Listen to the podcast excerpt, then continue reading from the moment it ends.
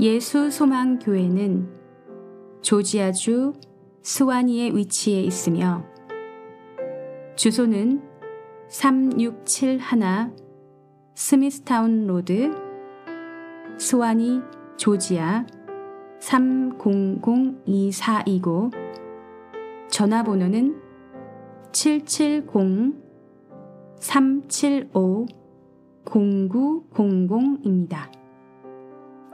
주일 1부 예배는 오전 8시 30분, 2부 예배는 오전 11시에 있습니다.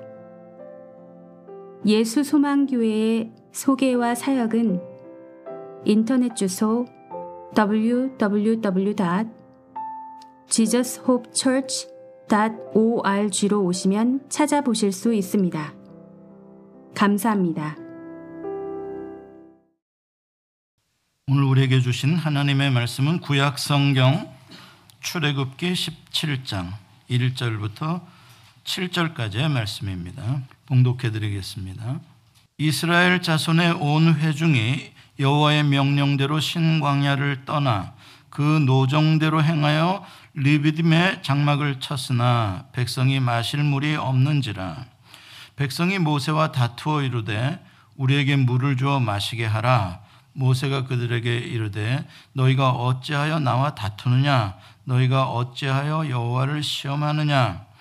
거기서 백성이 목이 말라 물을 찾음에 그들이 모세에게 대하여 원망하여 이르되 당신이 어찌하여 우리를 애굽에서 인도하여 내어서 우리와 우리 자녀와 우리 가축이 목말라 죽게 하느냐 모세가 여호와께 부르짖어 이르되 내가 이 백성에게 어떻게 하리이까? 그들이 조금 있으면 내게 돌을 던지겠나이다.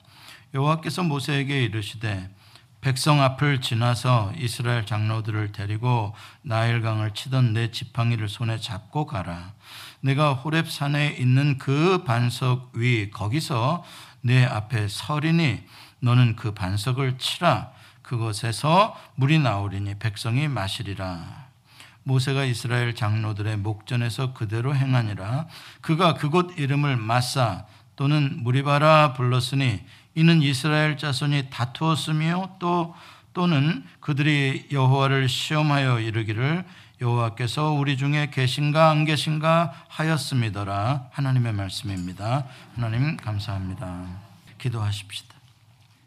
주님 손잡고 믿음으로 갑니다. 내가 생각했던 길이 아니더라도 상관없습니다. 주님이 인도하시는 길이라면 사망의 음침한 골짜기도 복이 됩니다. 하나님, 우리에게 그 믿음을 주시옵시고, 오늘도 말씀을 들을 때에 그 여호와께서 내 귀에 속삭이시는 음성이 들려지게 해 주옵소서. 예수님의 이름으로 기도합니다. 아멘. 오늘은 욕, 먹, 어, 욕 얻어먹는 하나님이라는 제목으로 말씀을 나누겠습니다. 좀 좋은 제목이 아니죠? 어, 하나님이 왜 욕을 얻어 먹으실까? 하나님은 언제나 우리에게 가장 좋은 것을 주시기를 원하시는 참 좋으신 하나님, 신실하신 하나님이신데, 성경 퀴즈 하나 먼저 내죠. 성경에 보면 하나님과 맞짱을 뜬 다음에 사라진 그런 전설적인 사람이 하나 있습니다. 누굴까요? 감히 하나님한테 덤빈 힌트는 여자입니다. 이름은 없고 요배 아내입니다. 요배 아내는 어, 자기 자식을 다 잃고 재산을 다 잃고 자기 남편은 어, 아주 심각한 병에 걸려서 고통스러워하는 모습을 보고 너무나 괴로웠습니다. 그런데도 어, 욥은 어, 자기의 믿음을 지키려는 듯이 그렇게 있는 모습을 보면서 너무 화가 나가지고 어, 욥에게 자기 남편에게 마지막으로 한 말이 하나님을 욕하고 죽으라라는 말이었어요. 세 단어. 하나님을 욕하고 죽으라. 그리고선 싹 사라졌어. 그 요배 아내와 같은 어, 사람들이 그 후로도 어, 많이 있습니다. 어, 지금도 그렇게 하나님께 욕을 퍼붓고 당신은 계시지 않습니다. 당신은 무능합니다. 라고 말하는 사람들이 참 많이 있어요. 왜냐하면 세상을 살다 보면 하나님이 살아계시지 않는 것 같은 현상들, 일들이 너무 많아요. 하나님이 안 계시는 것 같은, 하나님이 무능하신 것 같은 그러한 일들이 실제적으로 너무 많기 때문에 예, 그러한 어, 하나님에 대한 원망과 또 무시와 어, 반항과 어, 이런 것들이 나오는 것입니다.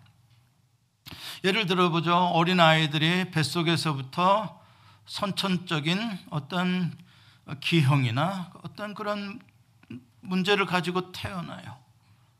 그 아이가 뱃속에서 무슨 죄를 졌겠습니까? 또 그 한참 예쁘게 자라던 아이가 무슨 백혈병에 걸려요. 아니 무슨 병에 걸려요. 무슨 일입니까? 또 그런가 하면 열심히 성실하게 살아보려는 가족들 서로 사랑하고 가난하지만 참 노력하며 사는데 어느 날 갑자기 재앙이 임해서 뭐 큰 허리케인이나 아니면 어, 쓰나미 같은 걸로 그냥 풍비박산이 나버려요. 사라져. 뭐냐 말이죠. 선교사님들, 목사님들, 주의를 열심히 하는 사람들이 주를 위해서 그렇게 살겠다고 하고 하나님은 살아계신다고 그렇게 증거하던 자들이 어느 날 말라리아 병에 걸려서 죽는다든지 예상치 않은 사고로 죽는다든지 도대체 하나님은 살아 계셨냐? 아니면 거기 계셨다면 능력이 있는 거냐? 그걸 하나 못 고치시냐? 그걸 하나 못 건져 주시냐? 그렇죠? 수 없는 어, 증거들이 있어요. 하나님의 살아계시지 않는다라고 주장할 수 있는. 자, 오늘 본문으로도 돌아가 보면 그와 비슷한 주장들이 나오고 있습니다. 하나님이 우리 가운데 계시는가 안 계시는가? 결론은 안 계신다라는 것으로 가는 거죠. 지금 이 백성들이 이스라엘 백성들이 있는 장소는 르비딤이라는 곳입니다. 르비딤이라는 장소는 신의 산과 그리고 신광야 사이에 있는 곳입니다.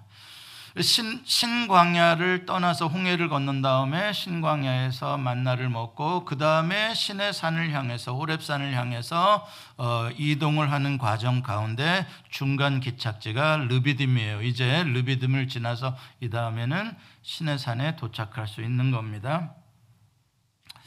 이렇게 이스라엘 백성들이 애굽을 떠난 뒤에 광야를 지날 때에 멈출 것인가, 장막을 칠 것인가, 아니면 장막을 다 걷어서 다시 이동할 것인가 하는 것은 오늘 본문 1절에 나온 대로 여호와의 명령대로 행하는 것입니다. 여호와가 일어나서 떠나라 그러면 떠나는 거고 여기다 장막을 치라 그러면 치는 것이에요.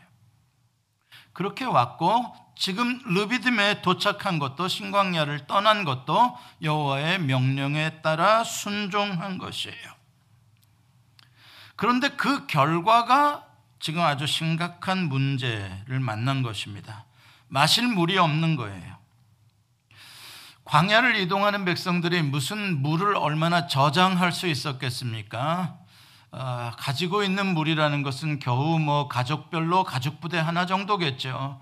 어, 정말 죽지 않을 만큼만 물을 마시면서 어, 다음에 르비딤에 가면 하나님이 거기에 가라 그랬으니까 아마 거기에는 물이 많을 것이다. 우리 참고 어, 힘들지만 가자. 이렇게 해서 르비딤까지 왔겠죠. 그거는 믿음입니다.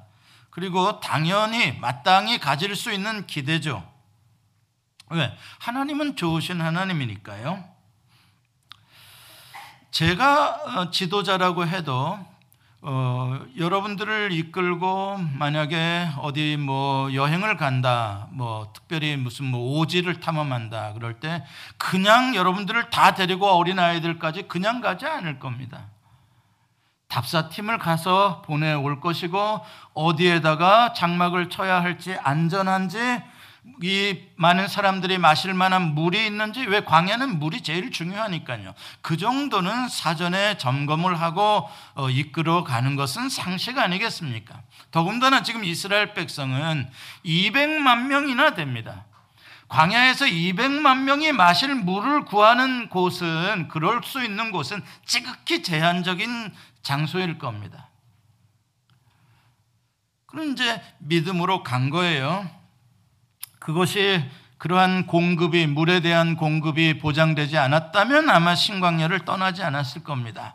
아마 그 정도는 충분히 마실 수 있다라고 생각했겠죠. 그러니까 그들이 신광야를 떠나 르비듬으로 온 것은 르비듬에 가면 물이 없을 거라는 기대심을 가지고 온 게 아니라 르비듬에 가면 지금보다 더 많은 물을 마실 수 있을 거다라는 희망을 가지고 어, 온 것입니다. 더군다나 하나님이 가라고 하나님이 떠나라고 하는 것 아닙니까?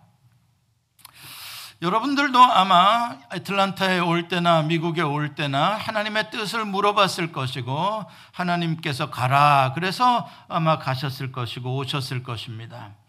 여기에 애틀란타에 오면 더 고생될 거다. 여기에 와서 잘못하면 아주 큰일 날 거다 생각하고 온 사람이 누가 있겠습니까? 다잘 어, 좋은 일이 있을 거라고 오는 것이죠. 다 믿음의 사람들이 그런 기대심을 가지고 사는 거 아니겠습니까? 그런데 하나님의 뜻대로 왔는데 물이 없다. 물이 없다라는 건 지금 우리가 마시는 이 물 정도가 아닙니다. 이 물 없어도 저 조금 후에 마시면 됩니다. 이건 뭐 그렇게 대단히 중요한 거 아니에요. 그러나 광야에서 200만 명의 어린 아이들까지 있는 가운데 물이 없다는 것은 이건 지금 거의 죽어간다는 겁니다. 거의 죽음과 같은 이야기예요.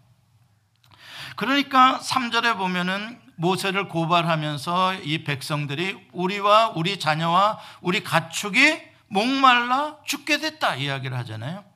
그러니까 이거는 과장법이 아닙니다. 뭐, 야, 너무 뭐 과장한다, 뭐 죽기야 하겠냐? 아니요, 진짜 죽는 거예요. 물을 안 마시면요. 물이 어디 있습니까? 누가 배달을 해줍니까? 그러니까 이건 절대 과장법이 아니고 그만큼 고통스럽고 그만큼 심각한 아주 급박한 현실의 문제를 만났다는 것이에요. 이거는 충분히 실망할 만한 일이고 왜냐하면 하나님의 명령에 따라왔기 때문에 순종한 결과로 만난 거기 때문에 기대했다가 기대가 어긋난 거기 때문에 실망할 만하고 원망할 만하고 불평할 만한 충분한 이유가 되고도 남습니다. 자, 이럴 때 이제 백성들이 어떻게 해야 할까? 이럴 때 어떻게 해야 할까? 이럴 때는 뭐 볼 것도 없죠. 따져야 됩니다. 누구에게? 가라고 했던 모세에게 모세를 불러야 됩니다. 모세, 당신이 우리의 지도자 아닙니까? 당신이 가라 그래서 왔는데 이게 뭡니까? 우리 다 지금 어, 목말라 죽게 됐습니다. 당신이 어떻게든지 물을 여기서 만들어 내시든지 안 그러면 이것에 대한 백성들의 고통, 이 아이들의 울부짖음에 대한 책임을 져야 할 거 아닙니까? 이렇게 청문회를 하는 것, 그건 당연한 일입니다. 왜냐? 모세는 백성의 지도자로서 당연히 그 앞길을 내다봤어야 됐고 백성들의 안위에 대한 것을 굉장히 세밀하게 계획했어야 되는데 실패한 것입니다. 잘못을 저지른 거예요. 그래서 2절과 3절에 백성과 이제 모세 사이에 서로 어찌하여 서로 어찌하여 그러면서 이제 다툼이 일어나는데 여기서 다투다라는 단어가 나옵니다. 다투다. 이 단어가 세 번 반복되어져 나오고요. 또 맨 7절에 어, 보면은 므리바라는 말도 나오는데 이것도 다투다라는 뜻입니다. 다투는 곳이라는 말이죠. 므라는 곳은 어, 므라는 말은 place를 뜻하는 말이고 어, 이 리바라는 것은 리브 리브에서 나온다는데 히브리 리브에서 나온다는데 이것은 다투다라는 뜻입니다.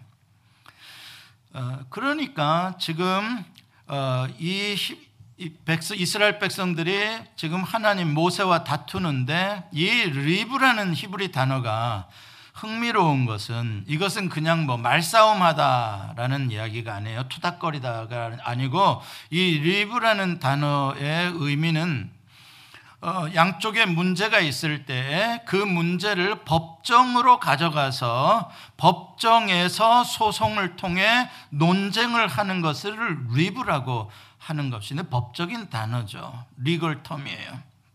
그렇게 지금 다투고 있다는 것입니다. 자, 그 다음에 시험하다라는 단어가 나오는데 너희가 어찌하여 여호와를 시험하느냐? 여호와를 시험하여 이런 단어가 나오는데요. 그리고 7절에 어, 보면은 마사다라고 므리바라고도 하고 마사라고도 그 장소를 어, 말을 하는데 이 마사라는 단어가 바로 어, 니사라는 다, 어, 단어에서 나온 것입니다. 어, 메니사 그래서 마사가 되는 건데 니사라는 단어가 뭐냐? 이게 시험하다라는 거예요. 근데 시험하다라는 것은 단순한 테스트가 아니라 이것은 또 법적인 용어예요. 이것도 trial이에요. 소송을 하는 것을 말하는 거예요. 그러니까 니사나 리브나 히브리 말 두 개가 지금 오늘 본문의 주제어인데 두 단어가 다투다라는 거, 시험하다라는 게 주제어예요. 그래서 7절에 이 사건을 요약해서 마사와 무리바다라고 어, 한 것이죠. 근데 이 주제어 단어 두 개가 다 법정에서 소송을 하고 논쟁하는 어, 단어들이라는 것이죠. 자, 그렇다면 지금 백성들이 모세에게 나와서 항의를 하고 원망하는 이 장면은 일종의 법정에서의 그러한 법적인 다툼과 같은 세팅 속에서 지금 진행이 되고 있다는 것입니다. 무슨 말이에요? 어, 백성들이 모세를 고발한 거예요, 일종의. 당신은 지도자로서 뭔가 우리들에게 이 민족에게 심각한 위해를 가했다라는 것이죠. 그것을 판결하는 사람들은 아마 이스라엘의 장로들이겠죠. 그리고 증거는 너무나 분명합니다. 믿고 왔는데, 따라왔는데, 당신의 말대로 했는데, 지금 물이 없어서 우리 아이들이 저렇게 울부짖고 내일 모르면 죽게 생겼다. 확실한 증거입니다. 뭐, 빼도 박도 못해요. 분명하니까요. 지도자로서 잘못한 거예요. 그리고 그 결과는 이제 투석형입니다. 어, 저들이 나에게 곧 돌을 던지겠나이다. 모세가 하나님께 이야기를 하잖아요. 그러니까 이미 결, 결정이 난 거예요. 모세를 돌로 쳐서 죽여야 된다. 그 다음에 애굽으로 돌아가겠다라는 거겠죠. 그래서 성경에서 보면은 돌로 치다라는 것은 뭐 그냥 나오는 표현이 아니라 이것은 군중 재판에 의해서 어, 사형 선고를 받았을 때 군중들이 직접 그 처형에 참여하는 일종의 처형 방법입니다. 그러니까 지금 백, 재판 결과 모세는 투석형으로 사형을 당하는 그런 상황인 것이죠. 모세는 억울하다고 이야기를 합니다. 왜냐하면 모세가 인도한 게 아니라 실제적으로는 여호와께서 인도하신 거고 모세는 다만 그것을 대행했을 뿐이니까 당신들이 나를 고발하고 나에게 돌을 던지려고 한다는 것은 결국 여호와 하나님 당신들을 인도해 내신 당신들을 구원하신 하나님에게 불경죄를 범하는 것이고 하나님을 처형하자고 하는 짓인 거다. 니들 지금 아주 큰 잘못을 하고 있는 거다. 모세가 이야기를 합니다. 하지만 이 백성들의 노여움은 가라앉질 않습니다. 4절에 모세가 여호와께 부르짖습니다. 여호와께서 부르짖는 내용을 보면 하나님 이 백성들이 목마르니까 물을 주세요라고 기도하지 않습니다. 모세가 모세가 여호와께 한 말은 저들이 나를, 나를 돌로 쳐 죽이게 생겼습니다. 나는 억울합니다. 나는 주님의 뜻대로 행한 것밖에 없지 않습니까? 나를 살려주십시오. 어, 그러한 이야기입니다. 뭐 충분히 그렇게 기도할 수 있습니다. 모세도 억울할 만하죠. 자, 이제 모세도 억울하다 그러고 백성들도 억울하다 그러고 다 그런데 서로 어찌하여 서로 어찌하여 이러고 있는 가운데 이제 하나님께서 개입하기 시작하십니다. 하나님이 그곳에 안 계셨다는 뜻이 아니라 하나님은 언제나 이스라엘 백성과 함께 계셨고 한 번도 떠나지 아니하시고 지금도 목말라 하는 그 상황 속에서도 여호와께서는 그들과 함께 계시지만 다만 그 백성들이 하나님이 그곳에 계심을 인정하지 않고 있었던 것이죠. 그래 이제 하나님께서 그곳에 계시던 하나님께서 이제 그 사건의 문제 속에 개입해 들어가셔서 행하시기 시작하시는 것입니다. 여러분 우리가 이것을 잘 봐야 됩니다. 하나님은 언제나 계십니다. 우리는 왜 하나님이 안 계시냐고 이야기를 하는데 그렇지 않습니다. 하나님은 언제나 계십니다. 다만 하나님이 개입하시고 하나님이 역사하실 때가 있고 하나님의 방법이 따로 있다는 것입니다. 우리는 그때까지 기다려야 하는 것이고 그 하나님께 그 기회를 드려야 하는 것이죠. 그게 나와 함께 계시는 하나님을 인정해 드리는 겁니다. 그런데 그 백성들은 그것을 인정하지도 않았고 하나님이 계시다는 것을 믿지도 않았습니다. 자, 이제 그렇다면 여호와께서 어떻게 이 문제를 풀어 주실지 한번 보겠습니다. 5절, 6절 보면 여호와께서 모세에게 명령을 하십니다. 몇 가지를 명령하십니다. 먼저 5절에 보면 한 세 가지를 명령을 하십니다. 첫 번째 여호와께서 하라고 하는 일은 모세야 네가 백성 앞으로 지나가라 이야기를 합니다. 백성 앞으로 무슨 뜻이겠습니까? 당당하게 리더답게 위축되지 말고 너 돌로 친다 그래서 그래가지고 쫄지 말고 숨으려고 하지 말고 당당하게 백성의 리더답게 책임감을 가지고 앞서 가라. 죽을 때 죽더라도 앞서 가라. 그게 리더가 마지막까지 취할 자세다. 두 번째, 가는데 어, 장로들을 데리고 가라. 이스라엘의 장로들은 대표자죠. 백성의 대표자들을 데리고 함께 가라. 지금 가는 목적지는 호렙산입니다. 르비듬에서 호렙산으로 가는 거예요. 멀리 떨어지지 않았었기 때문에 가는 거예요. 왜냐하면 백성들의 장로들이 가서 그 현장을 목격을 다 해야 그래서 백성들로 하여금 믿게 해줄 거 아닙니까? 증언을 해줄 거 아닙니까? 그래서 어, 증인으로 또 백성들을 대표하는 자들로 장로를 데리고 가라.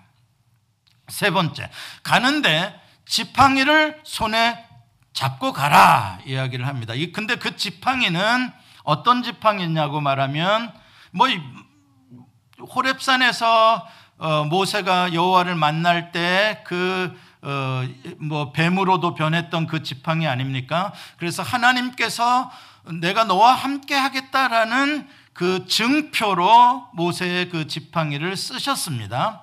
그 지팡인데 특별히 예, 본문에 보면은 나일강을 치던 지팡이다라고 설명을 해 주십니다. 그러니까 그 지팡이에 지금 들고 가는 목적은 나일강을 치던 것과 같은 의미로서의 지팡이를 들고 가는 것이죠. 그건 하나님의 임재와 하나님의 통치와 또 모든 이 세상의 불의에 대한 하나님을 대적하는 세력에 대한 하나님의 공의의 심판, 하나님의 능력을 상징하는 게 그 지팡이입니다. 바로가 애굽이 하나님께 저항하고 하나님을 대적했기 때문에 그 불의에 대해서 하나님이 나일강을 치셨고 심판을 받지 않았습니까? 바로 그 지팡이, 심판의 지팡이, 능력의 지팡이, 임재의 지팡이를 들고 가라 이야기를 하십니다. 그리고 6절에 보면 이제 하나님께서 하실 일에 대해서 말씀을 하십니다. 그럼 여호와께서 뭘 하실 거냐? 내가 호렙산에 그 반석 위에 서겠다. The rock. 그냥, 그냥 많은 바위들 중에 하나가 아니라 특정한 어떤 바위, 반석이에요. 그거는 모세와 하나님 사이에 호랩산에서 만났던 어떤 그런 어, 히스토리가 있는 그런 반석인 것 같아요. 거기에 하나님이 나타나셔서 장로들이 보는 앞에 서시겠다. 이야기를 하십니다. 하나님이 구체적으로 그들과 함께 계시는 것을 보여주시겠다라는 것이죠. 이제 그 반석이라고 하는 것은 바로 그 여호와 하나님의 임재를 상징하는 것입니다. 성경에 보면은 반석이라는 말이 구약에서도 굉장히 많이 나오고요. 다윗도 찬양할 때 언제나 여호와는 나의 반석이시여가 첫 번째로 나오는 것이 바로 그 반석이 여호와에 대한 사랑입니다. 능력과 변함없이 한결같이 보호하시고 지키시는 그 하나님이죠. 신약으로 오게 되면 이 반석이 그 반석이 바로 예수 그리스도 성육신해서 인간으로 오신 하나님의 아들을 상징하고 있다는 것을 우리는 알 수가 있습니다. 지금 하나님께서는 여호와께서는 그 심판의 주로서 왕으로서 그 반석 위에 하나님과 동일시 되어지는 그 가시적인 반석 위에 하나님께서 서신 것입니다. 그리고 이제 그 앞에 모세와 어, 열두 지파의 장로들이 이제 나와 어, 서게 되는 것이죠. 그런데 여기서 흥미로운 것은 하나님께서 반석에 그 앞에 서시겠다라고 하는 것입니다. 이게 이 단어가 말이 안 되는 단어예요. 왜냐하면은 재판의 어떤 어, 세팅 속에서 우리가 보게 되면 재판장은 서 있는 법이 없습니다. 하나님께서 보좌에 앉아서 만국을 심판하시지 하나님께서 서지 않습니다. 재판장에서 서는 사람은 피고인입니다. 아니면 원고든지 피고든지 그 재판을 받고 자기 주장을 하는 사람이 서는 거지 그것을 판결하는 왕은 재판장은 앉아야지 맞습니다. 그런데 왜 내가 그곳에 서겠다고 하시는 것일까? 6절 중간에 그 답이 나옵니다. 6절 중간에 보면 모세에게 마지막 명령을 하시는데 그 반석을 치라라고 하는 것입니다. 여기서 치라라는 단어와 나일강을 치던이라는 단어 똑같은 스트라이크 때리는 그러한 단어 그것은 징계의 벌을 표현하고 있는 것이죠. 그것을 그 반석을 치라 모세의 지팡이를 가지고 이게 아주 극적인 반전인 겁니다. 완전히 뭔가가 아주 놀랍도록 뒤집어져 버린 것입니다. 뭐가 뒤집어졌단 말이냐? 지금 지팡이에 맞아야 될 사람, 징계의 벌을 받아야 될 사람은 누굽니까? 지금 이스라엘 백성들입니다. 그들을 대표해서 온 장로들이 맞아야 되는 거예요. 왜?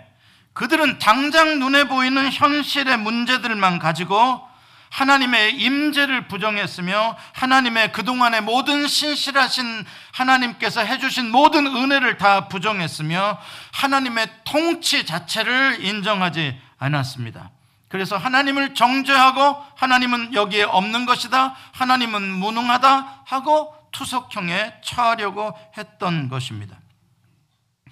적어도 그러한 문제를 만났으면 하나님에게 변명할 수 있는 기회를 드렸어야 됩니다. 하나님, 왜 우리를 이곳으로 인도하셨습니까? 설명 좀 해주세요. 하나님, 우리를 이곳으로 물이 없는 곳으로 인도하셨는데 여기서 하나님께서 어떤 계획이 있으신 겁니까? 하나님께서 이 문제를 해결하실 수 있는 어떤 기회를 지금 어, 노리고 계시는 것입니까? 라고 어, 물어봐야죠. 그게 정상이죠. 그게 온전한 심판, 재판 과정이라고 할 수가 있습니다. 그러나 그런 것도 하나 없이 그냥 무조건 물이 없기 때문에 우리가 목마르기 때문에 하나님은 틀렸다, 잘못했다라고 판결하고 돌을 들려고 하는 것은 잘못한 반역 행위입니다. 그동안에 하나님의 모든 신실하심의 은혜를 원수로 갚는 행동입니다. 왜냐하면 하나님께서는 애굽에서부터 시작해서 여기 르비듬에 이르기까지 그동안 이 백성들에게 늘 함께 해 오셨고 함께 계신다는 것을 하나님의 능력을 신실하심을 계속 보여주었지 않습니까? 증명해 주시지 않았습니까? 여러 번 반복해서요. 지금 이 백성들이 하나님을 재판하는 주제가 여호와께서 우리 가운데 계시냐 안 계시냐 뭐 안 계신다는 말이죠. 여호와께서 우리에게 우리에게 계시지 않는다라는 것에 대한 이야기입니다. 여러분 이것은 지금 르비딤에서만의 문제가 아닙니다. 이스라엘 백성들은 처음부터 그랬습니다. 처음부터 조금만 어려우면 조금만 힘들면 고난이 오면 여호와께서 우리를 버리셨다. 여호와께서 나와 함께 하지 않는다. 계속 그렇게 하나님의 부재와 하나님의 무능하심에 대해서 그들은 계속 원망했어요. 처음부터 그랬어요. 그동안의 문제를 만날 때마다 홍해 앞에서도 그렇고 뭐 마라의 쓴물을 만났을 때도 그렇고 신광야에서 먹을 것이 없을 때도 그렇고 계속 여호와께서 우리를 광야로 그냥 불러내서 내깔라 두시고 저들 목말라 다 죽게 하고 배고파 죽게 하고 여호와께서 우리에게 하시는 게 없다라고 그들은 계속해서 그렇게 주장했던 것입니다. 심지어 오늘 말씀에 보면은 그냥 뭐 좀 없음에 대한 불평이 아니라 근본적인 불평으로 들어가는데 그건 바로 뭐냐면 왜 여호와가 우리를 구원했느냐는 겁니다. 왜 여호와가 우리를 애굽에서 나오게 했느냐는 겁니다. 왜 여호와가 우리와 관계를 맺었냐는 겁니다. 여호와가 우리와 관계를 안 맺었더라면 우리가 그냥 애굽에서 살았더라면 그러면 목마르지 않았을 텐데 굶어 죽지 않았을 텐데 그곳에 있는 것이 훨씬 좋았을 뻔했다라고 주장하는 것입니다. 그러나 그럼에도 불구하고 여호와께서는 그때마다 그때마다 그들을 나무라지 아니하시고 여호와가 살아계심을 이곳에 너희와 함께 있다는 것을 계속해서 보여주셨어요. 모든 상황을 다스리시고 해결할 수 있는 능력이 여호와에게 있다는 것을 증명해 보여주셨어요. 특별히 오늘 본문이 17장인데 16장 바로 르비딤 앞에 나온 사건 이게 아주 중요하고 의미 있는 사건인데 출애굽기 16장이 그래서 굉장히 중요해요. 15장에 홍해를 건너고 16장에 신광야에서 만나를 먹는 사건이 아주 길게 기록되어져 있어요. 16장에 보면은요. 유명한 사건 아닙니까? 만나를 먹었다라는 것은 여호와 하나님이 광야에서도 모든 환경을 다스리시고 이스라엘 백성들을 먹여 주시기에 부족함이 전혀 없는 분이라는 것을 확실하게 증명해 주신 사건이 만나와 메추라기의 사건입니다. 그렇잖아요. 먹을 게 없는데 어느 날 하늘에서 먹을 게 쏟아져 내려오는 거예요. 메추라기를 잡으러 다녀도 눈에도 띄지도 않은데 세상에 메추라기가 하늘에서 툭툭툭 자기 천막 위로 떨어진단 말이에요. 세상에 그런 일이 어디 있습니까? 여호와께서 내가 너와 함께한다, 내가 너를 책임진다라는 다 증거들입니다. 그런데 그들이 지금 르비딤에서 여호와가 안 계신다라고 말하는 것입니다. 한번 생각해 봅시다. 지금 여호와가 안 계신다라고 이렇게 백성들이 어, 막 재판을 열고 돌로 쳐서 죽이려고 하는 이날 아침밥 뭐 먹고 나왔을까 이 백성들이 아침밥 만나 먹고 나왔겠지. 전, 그날 저녁밥은 뭐 먹었을까? 메추라기 먹었겠지. 그래서 아침에 이빨 안 닦은 사람은 그 전날 먹었던 메추라기 고기가 이빨 사이에 껴 있었을 거야. 누가 주신 이 메추라기예요? 여호와께서 주신 메추라기를 먹고 여호와께서 주신 만나를 아침에 먹었던 사람들이 여호와가 여기 안 계신다고 하는 거예요. 그러니 그들이 지팡이에 맞아도 쌉니까 안 쌉니까? 그냥 맞아야 되는 게 아니라 비 올 때 먼지 나듯이 맞아야 돼. 무지하게 맞아도 무지하게 맞아도 할 말이 없어. 왜? 자기들 이빨 사이에 낀 메추라기 고기가 증거니까. 증거니까. 그런데 그 지팡이를 들어서 누구를 때리라고요? 모세를 때리라 그랬어요? 성경 지어내지 마셔요. 모세가 반석이요?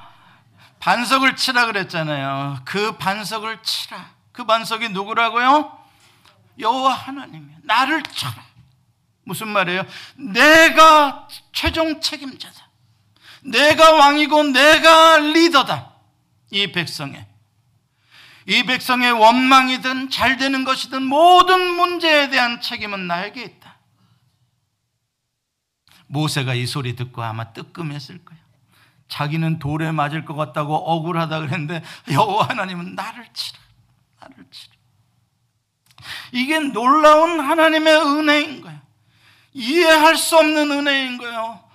하나님은 그 백성들에게 배신을 당하고 있고 하나님은 지금 그 백성들로부터 수없이 많은 은혜를 보여줬는데 은혜를 원수로 갖고 있는데 그럼에도 불구하고 그 지팡이로 차라리 나를 때리는 내 종아리를 때리는 하나님이에요.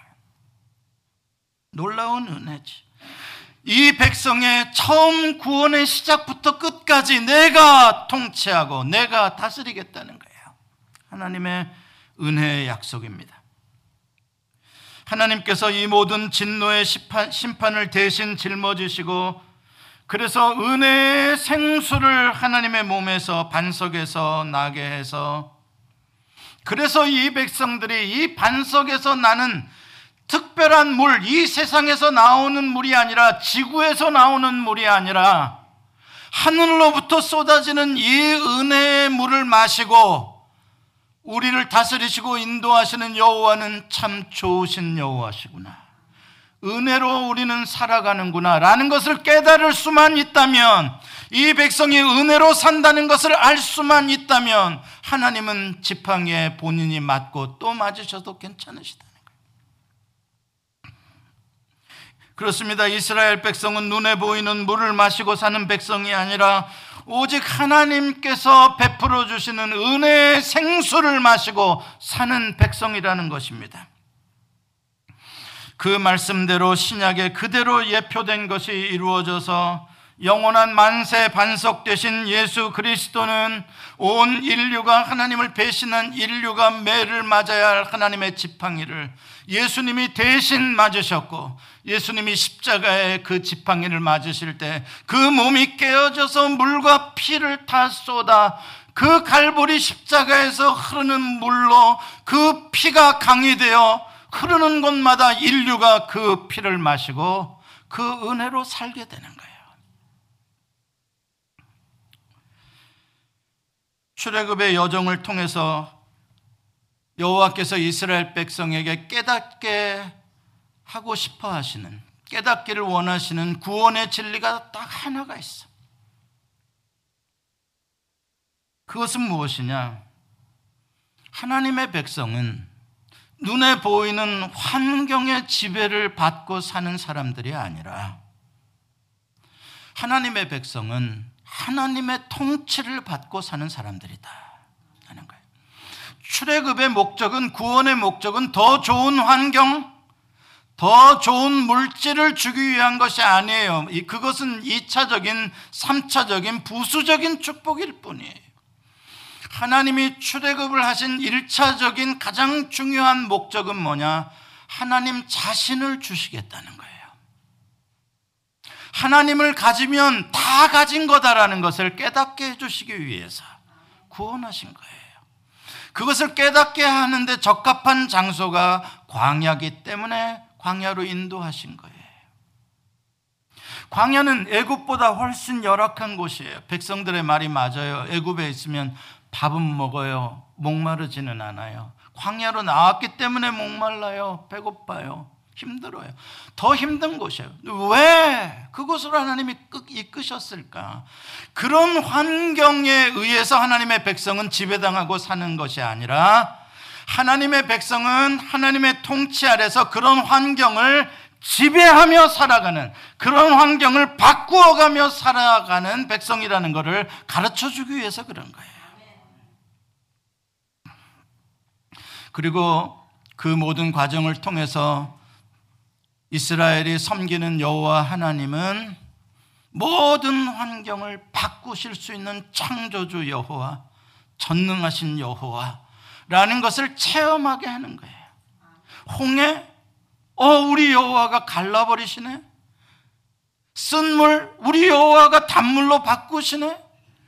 먹을 게 없었는데 우리 여호와가 만나를 내리시네. 마실 물이 없었는데 세상에 산, 산 꼭대기의 반석에서 200만 명이 먹을 물이 나오려면은요,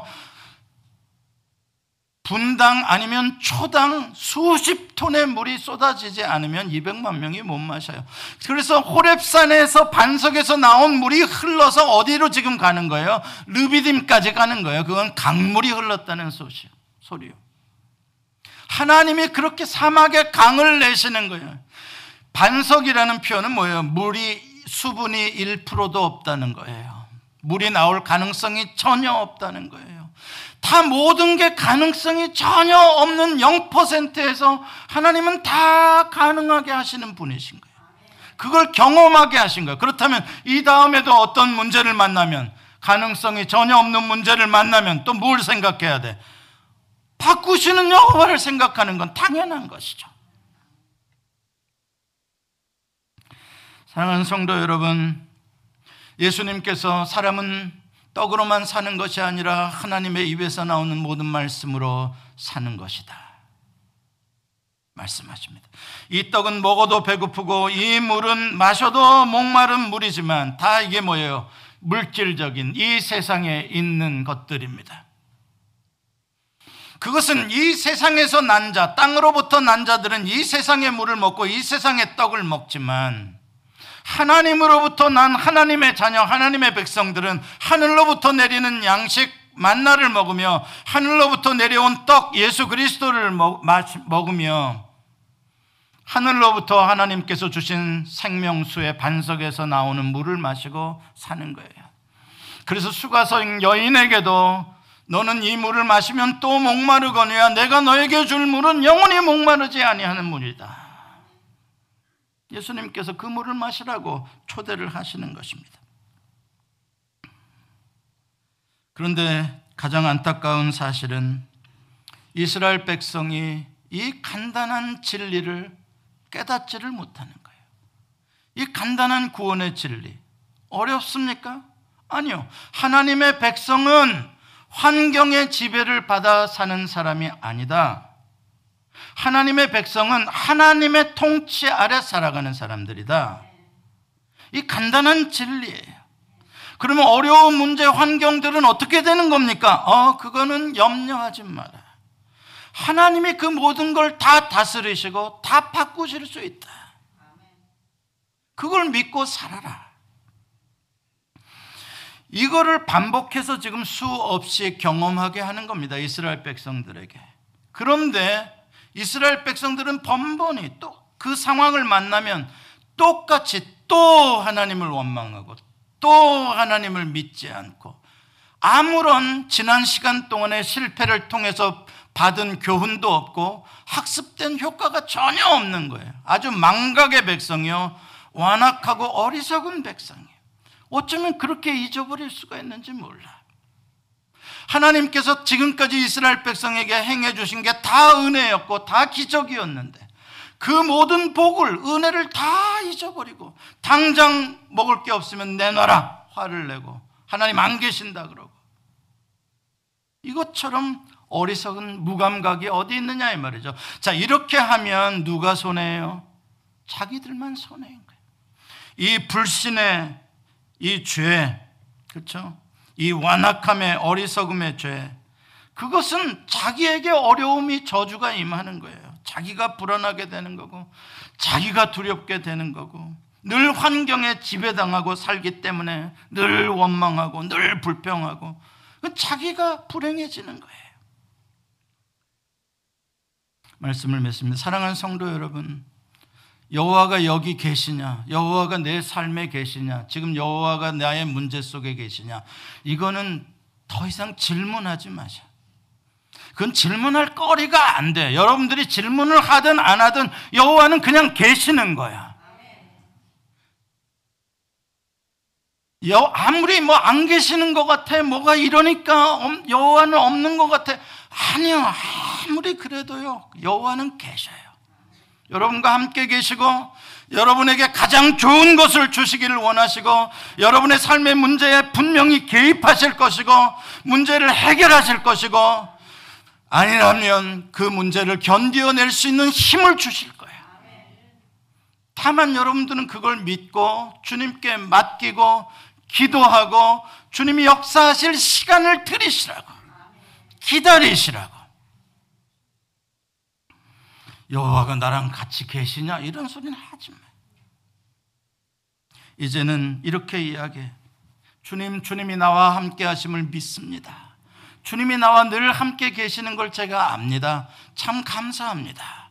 주님, 그런데 내가 어려움을 만났습니다. 목말라 죽게 된 상황입니다. 주님이 왜 이러한 상황으로 나를 인도하셨는지 저는 모르겠습니다.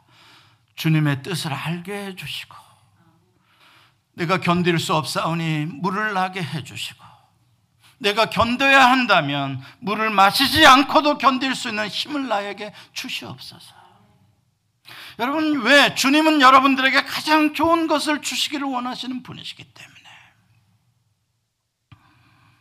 이제부터는 환경에 지배당하는 세상 사람들처럼 살지 마십시오. 이제 여러분들은 하나님의 통치를 믿고 그 아래 사십시오. 하나님은 크신 분이십니다. 하나님은 여러분들의 모든 문제를 감당하시고 더 좋게 해주실 수 있는 전능하신 분이십니다. 하나님을 과소평가하지 마세요. 이렇게 하나님을 믿는 사람들이 부르는 찬송이 주님 한 분만으로 나는 만족해. 나의 모든 것 대신 주님 찬양해. 나 무엇과도 주님을 바꾸지 않으리. 그런 찬양을 부를 수 있는 거예요. 여러분들 지금 살면서도 지금 여러분들의 삶 가운데 어려움이 있고 이해할 수 없는 일들을 만나신 분도 있고 앞으로 만날지도 몰라요. 그러나 그곳에 주님이 함께 계셔요. 여러분들이 하나님의 자녀라면 믿으시길 바랍니다. 기도하십시다. 하나님 감사합니다. 오늘도 말씀으로 우리를 위로해 주시고 말씀으로 우리를 깨우쳐 주시니 감사합니다. 우리가 얼마나 어리석던지 하나님이 침묵하고 계시면 하나님이 내 눈에 보이지 않으면 하나님이 없다고 생각합니다. 그러나 그럼에도 불구하고 하나님은 나와 함께 하시며 나에게 안수하시며 하나님의 능력의 오른팔로 나를 붙들고 계심을 믿습니다. 주님 예수 소망의 성도들 이제 환경에 지배당하는 성도가 아니라 하나님의 통치에 지배당하는 성도들이 꼭 되게 해 주옵소서. 예수님의 이름으로 기도합니다. 아멘.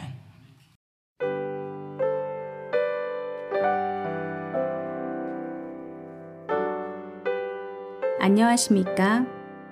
예수 수망교회 박대웅 목사님의 주일 설교 말씀입니다. 들으실 때 많은 은혜가 되시길 바랍니다.